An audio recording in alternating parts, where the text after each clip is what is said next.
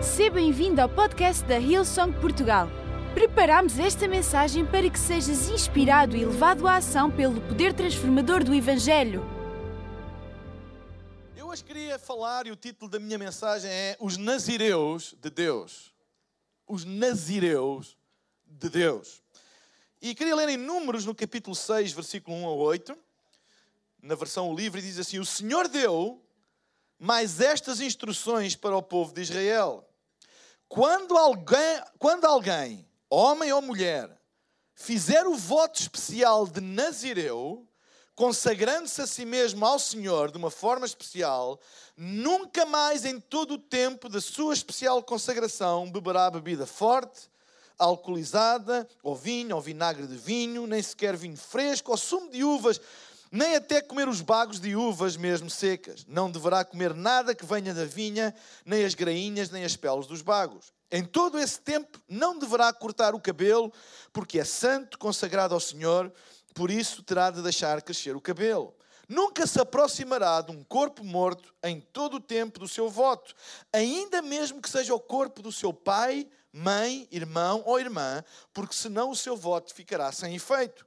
Ele é, pois, consagrado ao Senhor em todo esse período. Se tiver, se se tiver tornado impuro inadvertidamente pelo facto de alguém cair morto à sua frente ou perto de si, então sete dias mais tarde rapará a cabeça que se tornou impura e ficará limpo dessa contaminação resultante de alguém morrer perto de si subitamente, sem ele ter podido prevenir-se. No dia seguinte, no oitavo dia, trará duas rolas ou dois pomos ao sacerdote à entrada do tabernáculo. O sacerdote oferecerá uma como expiação de pecado e a outra como oferta queimada, fazendo expiação por esse pecado.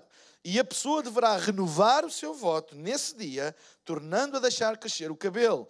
Os dias anteriores a essa contaminação serão perdidos, não contarão. Deverá recomeçar como um novo voto, terá de fazer um cordeiro macho de um ano, de trazer, desculpa, um cordeiro macho de um ano como oferta de culpa. A palavra Nazireu não é muito vista na Bíblia, mas está lá. Não ocorre muito frequente, mas está lá. Ela vem de uma palavra uh, uh, hebraica, que é a palavra Nazir, que quer dizer separado para Deus, ou removido dos padrões comuns para alcançar padrões extraordinários, padrões divinos. Eu vou repetir. Literalmente quer dizer removido dos padrões comuns para poder al alcançar padrões extraordinários, padrões divinos. Basicamente, o voto do Nazireu era feito por pessoas, qualquer pessoa. Sabem, não tinha que ser da tribo sacerdotal, que era a tribo de Levi, os sacerdotes, os levitas, os, todos aqueles que serviam tinham que vir da tribo de Levi, mas nazireus era uma exceção. Qualquer pessoa de qualquer tribo poderia fazer um voto de nazireu. E basicamente isso significava que o voto nazireu era feito por pessoas que Deus levantava acima da média para literalmente mudar o curso da nação em tempos de crise e dificuldade. Ou seja, sempre que a nação de Israel entrava em crise ou dificuldade, seja por afastamento das leis divinas, por rebelião contra Deus ou por invasão estrangeira, era muito usual Deus levantar uma ou mais pessoas aos quais eles, as quais faziam um voto de Nazireu e Deus os usava de uma maneira tão distinta, tão grande, tão diferente de tudo, que eles próprios encetavam o início de uma renovação da nação, de uma mudança de rumo da nação, para se voltarem para Deus ou libertar do jugo do opressor. Deus usava os nazireus. Era basicamente isso que acontecia. Ou seja, nazireus tinham uma postura de contracultura dominante. Eles eram inabaláveis, eles eram desafiadores para mudar o rumo da nação. E recolocá-la de volta nos propósitos de Deus. Existem vários personagens da Bíblia que eram que tinham feito voto de Nazireu. Olha, próprio João Batista é considerado um Nazireu, ou seja, ele fez um voto de preparar para uma grande mudança na nação. Aliás, João Batista, mais do que uma grande mudança na nação, Deus usou para preparar a mudança do mundo à vinda do Salvador. Ele foi considerado aquele que preparou o caminho do Senhor. E era isso que acontecia com os nazireus. Sempre que o povo de Israel ouvia que Deus estava a levantar um nazireu, eles enchiam-se de esperança porque sabiam alguma coisa vai acontecer. Eles eram homens muito destemidos, eles tinham uma, uma ousadia fora do comum, eles, eles, eles faziam aquilo que era contra a cultura, eles desafiavam aquilo que toda a gente dizia que era normal. Outro grande exemplo de Nazireu é Sansão. Quem é que já ouviu falar na história de Sansão? Sansão foi um, fez um voto de Nazireu, ou seja, o cabelo dele cresceu e ele foi usado para libertar a nação de Israel do domínio dos filisteus. A Bíblia diz que Deus o usou de tal maneira que ele sozinho, sozinho enfrentava, isto não é história, enfrentava os exércitos dos filisteus. Há uma passagem na Bíblia, lá em Juízes, que fala que ele, com um queixado, com uma, com uma caveira, vamos assim dizer, de um burro, de um jumento, ele derrotou mil filisteus. Está lá escrito. Mil. Ele sozinho. Isto roça a super-herói. Então eram estes os nazireus de Deus. Deus levantava e eles faziam coisas absolutamente extraordinárias. O aparecimento de um nazireu era um motivo de grande esperança para a nação. Estava associado a, a, a anciãos que oravam, pessoas que a, ansiavam pela libertação do povo ou pelo retorno do povo aos caminhos de Deus. E durante anos eles, eles oravam quando as trevas estavam sobre o reino de Israel, etc. Mas quando aparecia um Nazireu, essas pessoas enchiam-se de esperança. Enchiam-se de esperança. Trazia esperança a uma nação. Quando Deus levantava um Nazireu, não era por causa dele, não era para ele ser conhecido, não é para ele ser um herói. Deus levantava por causa da nação. Para trazer a nação de volta à liberdade, para trazer a nação de volta aos caminhos de Deus. Era um motivo de grande esperança um sinal de que Deus estava a levantar alguém para trazer mudança radical, e eles como que resplandeciam entre os outros, não é por acaso que Jeremias, no seu livro Lamentações, no capítulo 4, versículo 7, tem esta, esta declaração profética sobre os nazareus e diz: Os nazireus eram mais resplandecentes do que a neve, eram mais brancos do que o leite, eram mais roxos de corpo do que os rubins, mais polidos do que a safira. Ou seja, eram pessoas que davam nas vistas, eram pessoas que as pessoas olhavam e diziam, mas ele é diferente, ele, ele, ele, às vezes até com sentido pejorativo, como João Batista, era estranho, era estranho para a cultura dominante. Sabem, o próprio Daniel, não tendo feito um voto de Nazireu, ele, ele, ele como que fez um voto de Nazireu. A Bíblia não diz que ele fez, mas como que ele fez. E é interessante que a Bíblia diz quando ele decidiu não se contaminar com as comidas do, do, do, do rei, do palácio, diz que ele resplandecia mais do que os outros, dava mais na vida, era mais viçoso, tinha mais vitalidade. Então, há qualquer coisa de vitalidade, de resplandecente, quando Deus levanta este tipo de pessoas. Mas eu quero dizer que Deus não só levantou na história, é só ler a Bíblia, levantou na história em alturas cruciais este tipo de pessoas para mudar o rumo de nações, como Deus ainda hoje tem os seus nazireus. Deus ainda hoje levanta pessoas que resplandecem acima da média, gerações que são chamadas por Deus para trazer uma mudança que é fruto de oração de muitas décadas. Deus ainda hoje faz isso. Deus ainda hoje levanta esse tipo de pessoas ou gerações que emergem, que resplandecem, se levantam acima da média, com uma paixão, uma dedicação, uma capacidade, uma determinação que não é usual para fazer mudanças no presente e no futuro de uma nação e no, mundo, levando as pessoas para mais próximo de Deus, levando as pessoas para uma consagração a Deus e fazendo elas crer que quando elas estão mais perto de Deus, a vida delas prospera.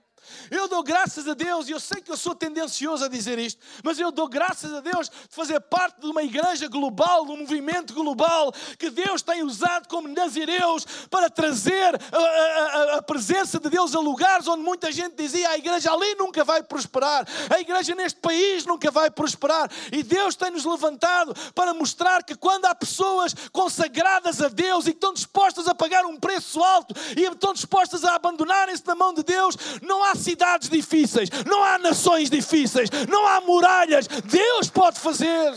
Deus pode fazer.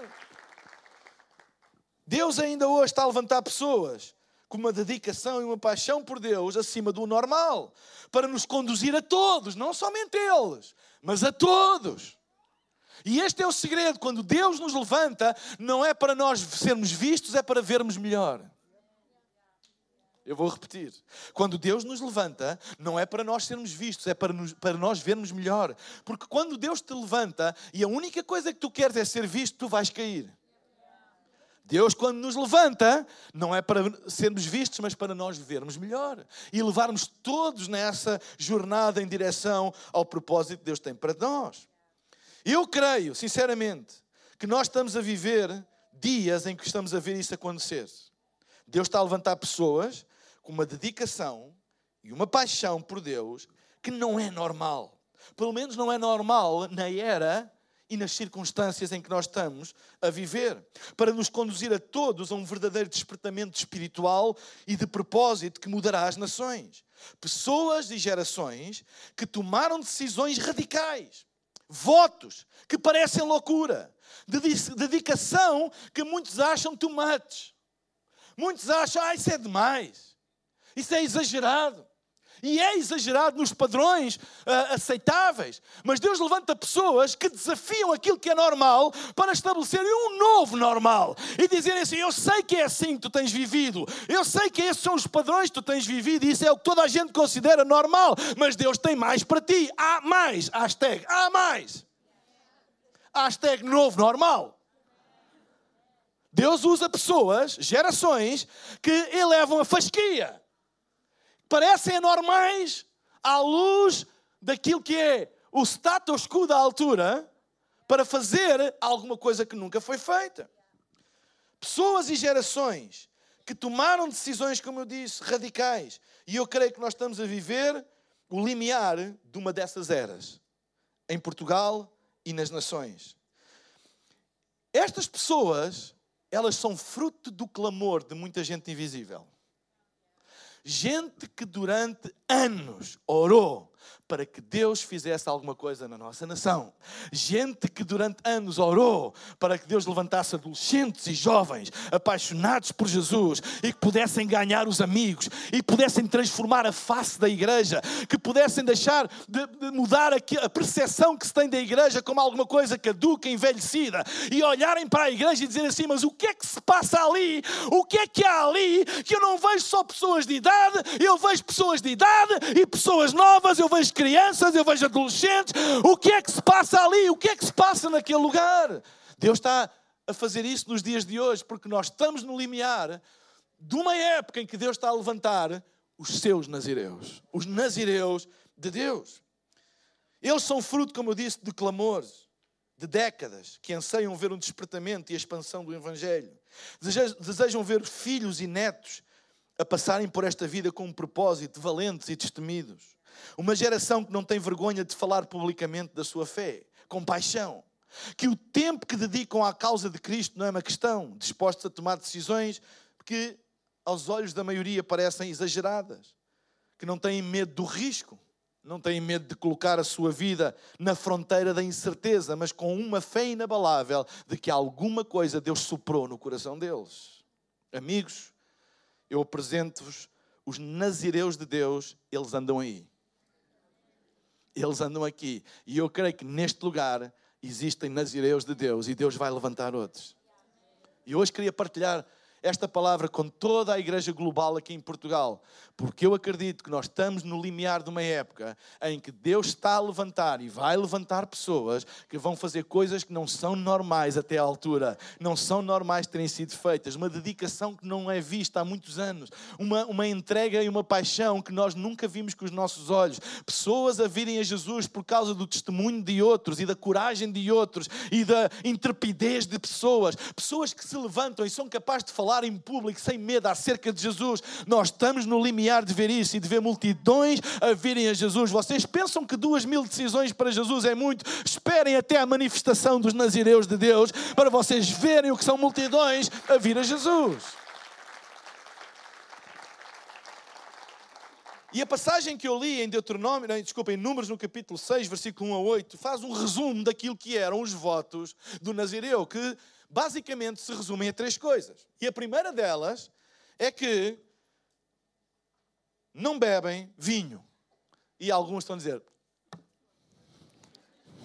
já não posso ser um Nazireu. Diz a palavra de Deus quando algum homem ou mulher fizer o voto especial de Nazireu, consagrar a si mesmo ao Senhor, nunca mais tocará em vinho. Oh, pastor, e eu que estava tão pronto a ser um Nazireu. Eu queria dar um contexto sobre isso, porque esta passagem pode ser interpretada como legalismo, mas não há nada de legalista aqui. Há que dizer, em primeiro lugar, que beber vinho era uma prática e um prazer legítimo em Israel. legítimo. Não tem nada de pecaminoso. E ainda hoje. Ah, pastor, agora já estou mais contente. Aleluia. Oh, glória a Deus. Não tem nada de mal, não, tem pecado, não há pecado nenhum em beber vinho. Faz parte de alguma coisa que era cultural em Israel as pessoas retirarem prazer do vinho. A única limitação, que no fundo é a limitação que é colocada a todas as coisas, é que nunca deixes que nada criado te domine, mas domina sobre todas as coisas. Ou seja, não deixes que o vinho te domine, mas domina sobre o vinho. Ou seja, é por isso que Paulo diz lá aos Efésios: Não vos embriagueis com vinho, mas enchei-vos do Espírito. Ou seja, que seja o Espírito de Deus a dominar-vos e não nenhuma coisa criada, incluindo o vinho. Posto isto, beber vinho era uma prática normal, era uma prática aceitável, era uma prática recomendável. Inclusive, o apóstolo Paulo recomendou Timóteo a beber vinho por causa de enfermidades que ele tinha no estômago. E disse: Não bebas só água, bebe vinho. Eu estou a ver pessoas com um sorriso nos lábios muito grande agora tem nada de pecado, não tem nada de mal. Isso é legalismo, isso é religiosidade. Nunca foi a intenção de Deus proibir-nos de nós tirarmos prazer daquilo que Deus cria. Amém? O prazer não é pecado. Não é pecado. Deus criou coisas para nós obtermos prazer delas. Há muitas outras. Mas o vinho pode ser uma delas, desde que ele não domine sobre ti, mas tu domines sobre ele. É perfeitamente legítimo, é perfeitamente legal, como outros prazeres. Sexo é um prazer legítimo. Estava a esperar ouvir mais a menos, mas pronto. É um prazer legítimo. Mas dentro do contexto da intimidade, de um relacionamento, de um compromisso, de um casamento. Aquilo que o diabo faz é agarrar naquilo que Deus cria para nosso prazer e usar para nossa destruição. Mas lá por o diabo usar as coisas que Deus cria para nosso prazer, para nossa destruição, eu não as vou demonizar, eu não me vou afastar delas. Só porque elas são mal usadas, não quer dizer que a gente não as use bem. Certo? Então, porque se é legítimo beber vinho, se é uma prática e um prazer que nós podemos usufruir, porque no voto do Nazireu não se poder beber vinho? E a resposta a esta pergunta está no coração por detrás do voto. Estes amantes de Deus, os nazireus, eles eram amantes de Deus. Negavam a si mesmo os prazeres legítimos, não por legalismo ou proibição, mas porque eles descobriram prazeres maiores em estarem perto de Deus que aqueles que, sendo legais e permitidos, não tinham mais tanto interesse para eles assim. Entenderam? Ou seja, o facto de eles se chegarem a Deus, eles começaram a descobrir coisas e prazeres que mais ninguém tinha descoberto até então. E isto é como aquela coisa: tu podes gostar muito da comida de um restaurante até o dia em que descobres o melhor. E tu dizes, uau, a comida daquele restaurante é muito bom. Até que um dia vais a um e dizes, uau, eu julgava que aquilo era bom, mas isto é melhor. E o que é que acontece? Tu começas mais a ir àquele que é melhor e abandonares aquele que não é tão tão bom, não porque seja mau, mas porque descobriste o melhor. Deixem-me dizer que é assim que Deus trabalha conosco. Deus não quer ninguém consagrado por coação. Deus não quer ninguém consagrado por medo. Deus não quer ninguém consagrado com ameaças. Se tu não fizeres, vais para o inferno. Se tu não me chegares a mim, vais. Deus não quer. Deus é um sedutor, meus amigos. E quando Ele se chega a nós, Ele começa a apresentar-nos coisas que nos seduzem ao ponto de até que as coisas legítimas das quais que tiramos prazer, somos capazes de dizer dizer: hum, Isso já não me interessa tanto, embora eu possa, já não me interessa tanto. Eu tenho outros interesses. Há outras coisas que mexem e aquecem a minha alma. Há outras coisas que me fazem ferver o sangue. E há uma geração, e isto era os nazireus, e Deus está a levar a levantar uma geração que está a dizer: Eu sei que eu posso, eu sei que não tem problema nenhum, mas eu tenho outras coisas. Há outras coisas que estão a puxar o meu coração. Há coisas que eu nem sabia que eu tinha dentro de mim, mas ao chegar-me perto de Deus, eu descobri um propósito e eu tenho tanto prazer nisso. Quando eu penso acerca disso, quando eu olho para o meu futuro e me vejo a fazer aquilo, eu sinto um prazer incrível. Eu quero seguir isso, não porque aquilo aquilo seja mau, mas porque aquilo é melhor. Meus amigos, deixem-me dizer: a atração do Evangelho nunca é feita à base de denegrir aquilo de onde vens, mas de exaltar para onde tu vais.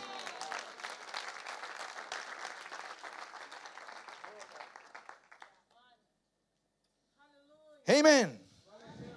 A Bíblia diz no Salmo 16, versículo 11, o segredo dos nazireus, está lá. Far-me-ás ver a vereda da vida na tua presença. Há fartura de alegrias. À tua mão direita há delícias perpetuamente. Quando as pessoas descobrem o gozo que é viver uma vida com um propósito para Deus, que não é uma seca, que não é uma coisa de proibição e podes e não podes, mas é uma aventura excitante. É alguma coisa que nos faz dar um passo para o desconhecido, mas ao mesmo tempo com a certeza alguma coisa grande está à minha espera. Isso é aquilo que a Bíblia chama que na presença de Deus há delícias perpetuamente. E quem é que não é atraído a delícias? Quando eu tenho uma delícia melhor ali do que eu tenho acolá, não quer dizer que aquela seja má, mas eu vou para esta que é melhor e é perpétua. Porque as delícias que eu tenho aqui deste lado são boas, mas não são perpétuas, elas passam com o tempo. Quando tu bebes um copo de vinho é bom na altura, mas depois já não serve passado umas horas, certo? Sabe bem na altura. Nós aquilo que Deus nos dá de prazer não é apenas no momento, não é prazer momentâneo, são delícias perpétuas perpétuas que acompanham a nossa vida do dormir ao deitar, ao levantar, porque fazem parte do nosso propósito na vida. E os nazireus descobriram isso ao chegarem-se a Deus. Então, estas coisas para eles não era uma questão, não podes, não fazes, não provas, não comes. Sabem, a religião traz medo. Mas a presença de Deus não traz medo, traz liberdade. Sabem?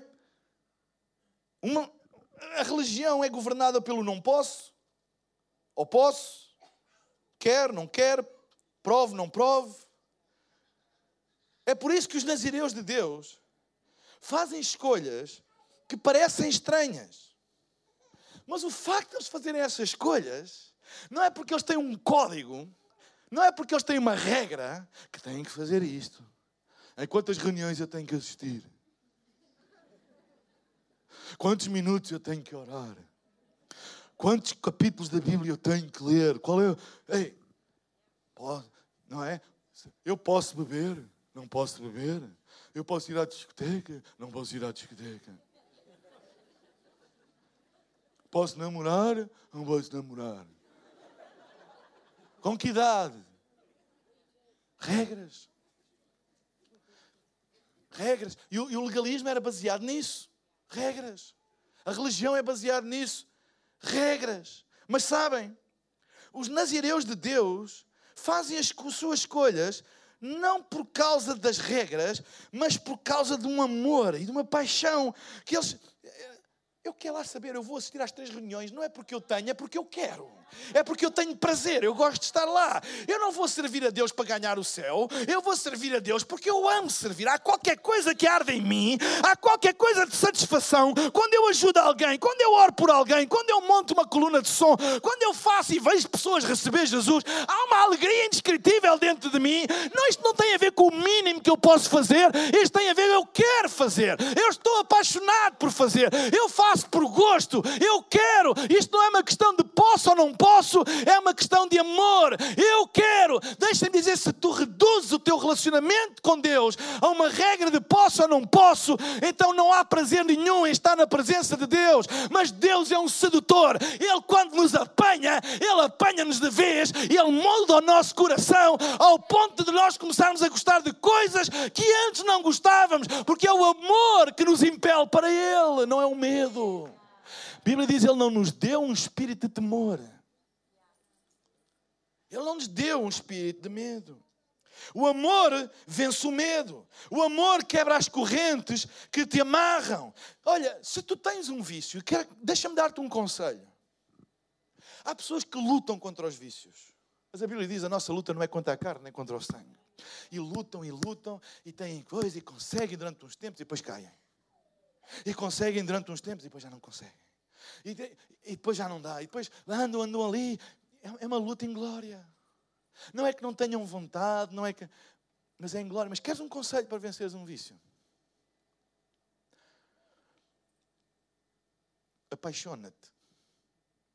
Apaixona-te por Deus de tal maneira que os teus interesses começam a mudar e tu não precisas de fazer um esforço sequer porque quando tu és atraído a uma coisa de tal maneira forte, aquilo que te agarra não consegue mais te conter, vai se quebrar por si mesmo, pela força do amor de Deus, a atração de Deus, estas delícias perpétuas que Deus tem na Sua presença, quando Ele nos começa a apresentar, não por medo, não é dizer, ai, tu não podes, ai, tu vais para o inferno, mas é quando Ele começa a apresentar e diz: Olha o que eu tenho para a tua vida, olha o que eu tenho preparado para ti, queres vir comigo? Olha, eu tenho coisas grandes, eu amo-te tal maneira, eu não vou desistir de ti, eu tenho planos incríveis para ti. E tu começas a acreditar e a ser seduzido pelo amor de Deus e começas a ser atraído por isso. Adivinha o que é que acontece? Tudo aquilo que te prende, tudo aquilo que te amarra, não consegue resistir e parte-se por si próprio.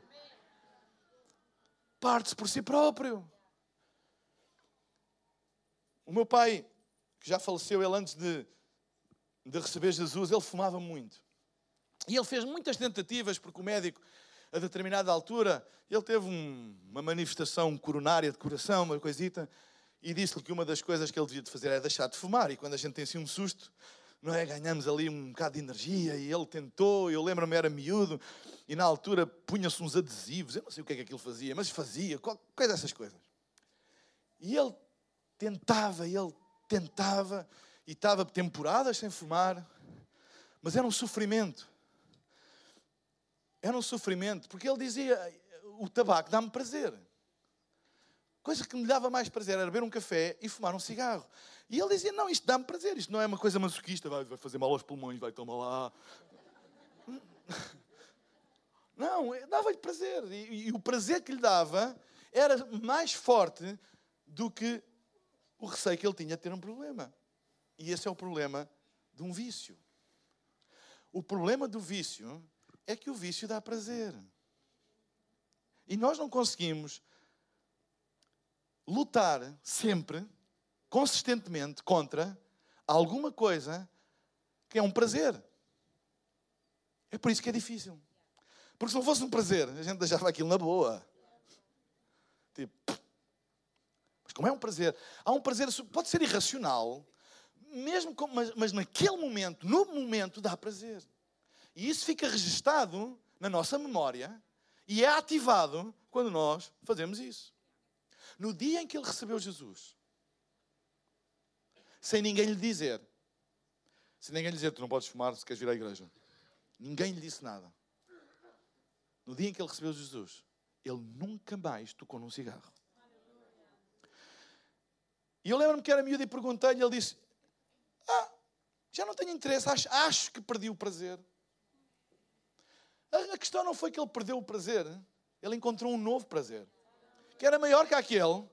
E como aquele prazer era maior que aquele, entendem? É, quando tu vês uma coisa que é melhor que a outra, a tua tendência é e deixar a outra.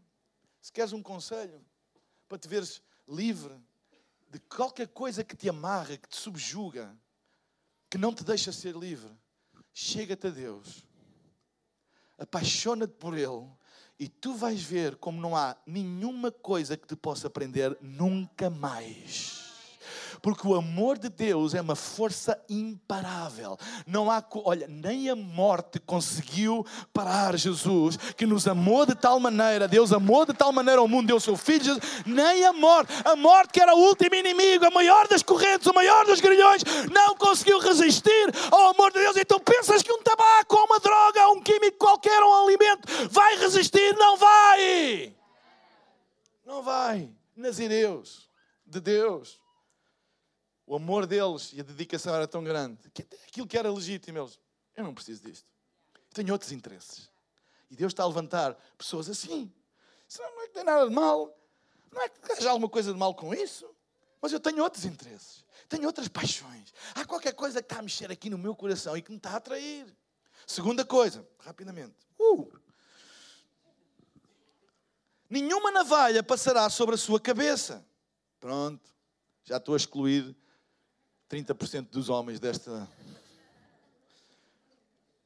Nenhuma, nenhuma navalha passará sobre. Não podiam cortar o cabelo. Era outra característica dos nazireus. E o cabelo longo, o cabelo comprido, era um símbolo da sua vitalidade. Se vocês conhecerem a história de Sansão, conhecem a história de Sansão, o segredo da sua força estava no cabelo.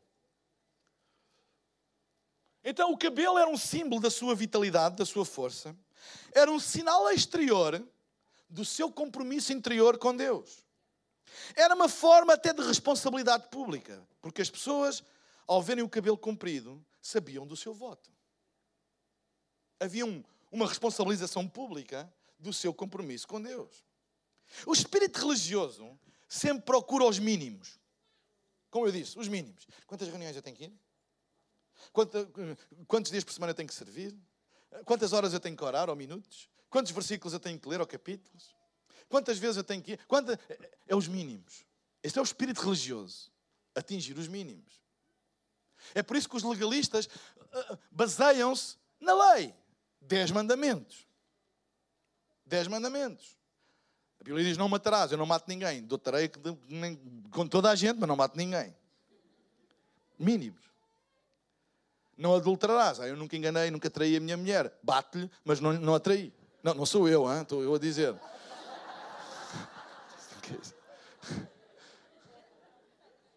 Os mínimos. Entendem? Os mínimos. Isso é o legalismo. Mas o relacionamento com Deus não se fica pelos mínimos. Hashtag há mais. Há mais. Eu não quero os mínimos. Eu quero lá saber se eu só tenho que ir ou não tenho que ir. Eu quero tudo. Eu quero tudo aquilo que Deus tem para mim. E os nazireus eram esse tipo de jovens, de homens e mulheres radicais, que eles não queriam saber dos mínimos para nada. Eles queriam deixar crescer o cabelo porque eles queriam fazer um voto de dedicação total a Deus. Eles queriam lá saber dos mínimos. Era um sinal de uma dedicação radical. E era aí que estava a sua força. Deixa-me dizer-te que a tua força não está na tua capacidade, a tua força não está nos teus conhecimentos, a tua força não está nas tuas cunhas e na quem que tu conheces, a tua força está na dedicação a Deus. Quanto mais perto tu estás de Deus, mais forte tu és. Quanto mais dedicado tu estás a Deus, mais poder tu tens, porque há uma relação entre força e proximidade com Deus. É por isso que quando Sansão se deixou seduzir por Dalila e revelou o verdadeiro segredo da sua força e lhe cortaram o cabelo, quando ele tentou se libertar das cordas que antes facilmente ele as partia, ele perdeu a sua força. Oh, a tragédia de abandonarmos a nossa consagração. A tragédia de alguém consagrado e de repente vir a costa. A tragédia de alguém que é seduzido por uma promessa falsa, como Sansão foi. Promessa falsa de que tu precisas de uma vida mais tranquila. Tu não precisas de ser assim tão. ou a sedução de uma ofensa. Veja, vê como ninguém te liga, ou vê como ninguém te dá oportunidade, ou vê como não te tratam, ou vê como te fizeram. Essa sedução leva pessoas que têm um cunho de Deus na vida delas a virarem costas. Sabem qual é o primeiro sinal? Perdem força. Sentem-se cansados. Sentem que já não conseguem fazer o que antes conseguiam. Eu não estou a falar da idade física, não é? De, epá, eu quando tinha 30 anos conseguia correr 20 km, agora com 80 só consigo 30. Perceberam? É preciso revelação para perceber esta. Não é isso que eu estou a falar. Eu estou a falar daquela predisposição, aquela força interior que nos leva a conseguir, a, a, conseguir acartar com coisas e fazer coisas que até parece quase impossível, mas porque nós temos este cabelo comprido, temos esta dedicação com Deus. A Bíblia diz: aqueles que creem em Deus farão proezas. Que parece uma proeza. Como é que esta pessoa consegue fazer isso? Porque está dedicada a Deus. No dia em que ele se afasta, deixa de ter e começa a dizer: Eu estou cansado, eu preciso de um tempo, eu preciso de descansar, eu preciso me afastar. É a tragédia da sedução, de deixar uma consagração para trás. Aconteceu com Sansão, Nazireu.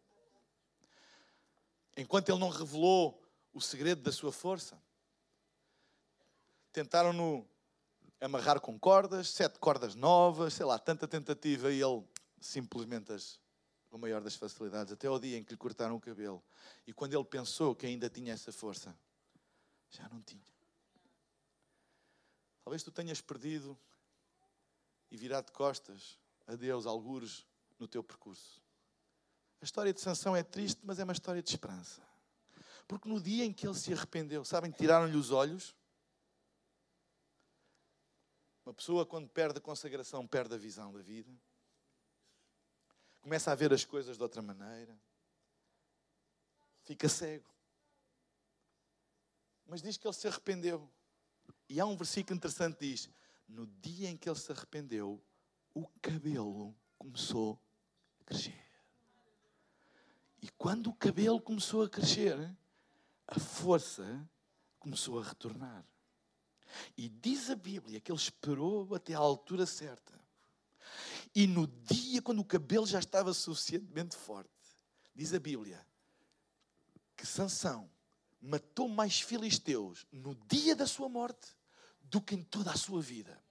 Eu tenho uma palavra de esperança para ti que talvez estejas longe e afastado de Deus. Se tu te arrependeres e voltares para Ele, deixa o teu cabelo começar a crescer outra vez, a tua paixão por Deus crescer outra vez, a tua dedicação crescer outra vez, que aquilo que Deus tem preparado para ti é muito maior nos últimos dias do que em todos os teus primeiros dias. Volta para Deus, arrepende e volta para Deus. Deus não acabou contigo. Se tu hoje voltares para Ele, a força que está na tua dedicação vai continuar a crescer até ao dia em que num dia tu és capaz de fazer mais do que aquilo que já fizeste em toda a tua vida. Nós estamos a viver tempos, amigos, as coisas estão a acontecer com uma velocidade tal. Uma velocidade tal, sabe? Há coisas a acontecer a uma velocidade tal que nós só vamos ser capazes de fazer num dia aquilo que antes demorávamos anos a fazer. Talvez estejas nessa situação, mas há esperança para ti. Volta, volta para Deus. Terceira e última coisa, vou pedir à banda para subir. Não beber vinho, não cortar o cabelo. Terceira, não se aproximará de nenhum corpo morto. Era outra, a última. Não te aproximes de nenhum corpo morto. Sabem? Afasta-te de coisas mortas. Coisas que não têm a vida de Deus e que só produzem morte. Há coisas que só produzem morte. Podem até parecer inofensivas, mas o seu resultado é a morte. Não necessariamente, claro, a morte física, mas a morte do teu propósito, a morte da tua chama, a morte do teu amor, a morte da tua dedicação. E a Bíblia diz, deixa bem claro que os nazireus devem se afastar de tudo, de todo o corpo morto todo. Sabem, nós temos muitas coisas mortas à nossa volta.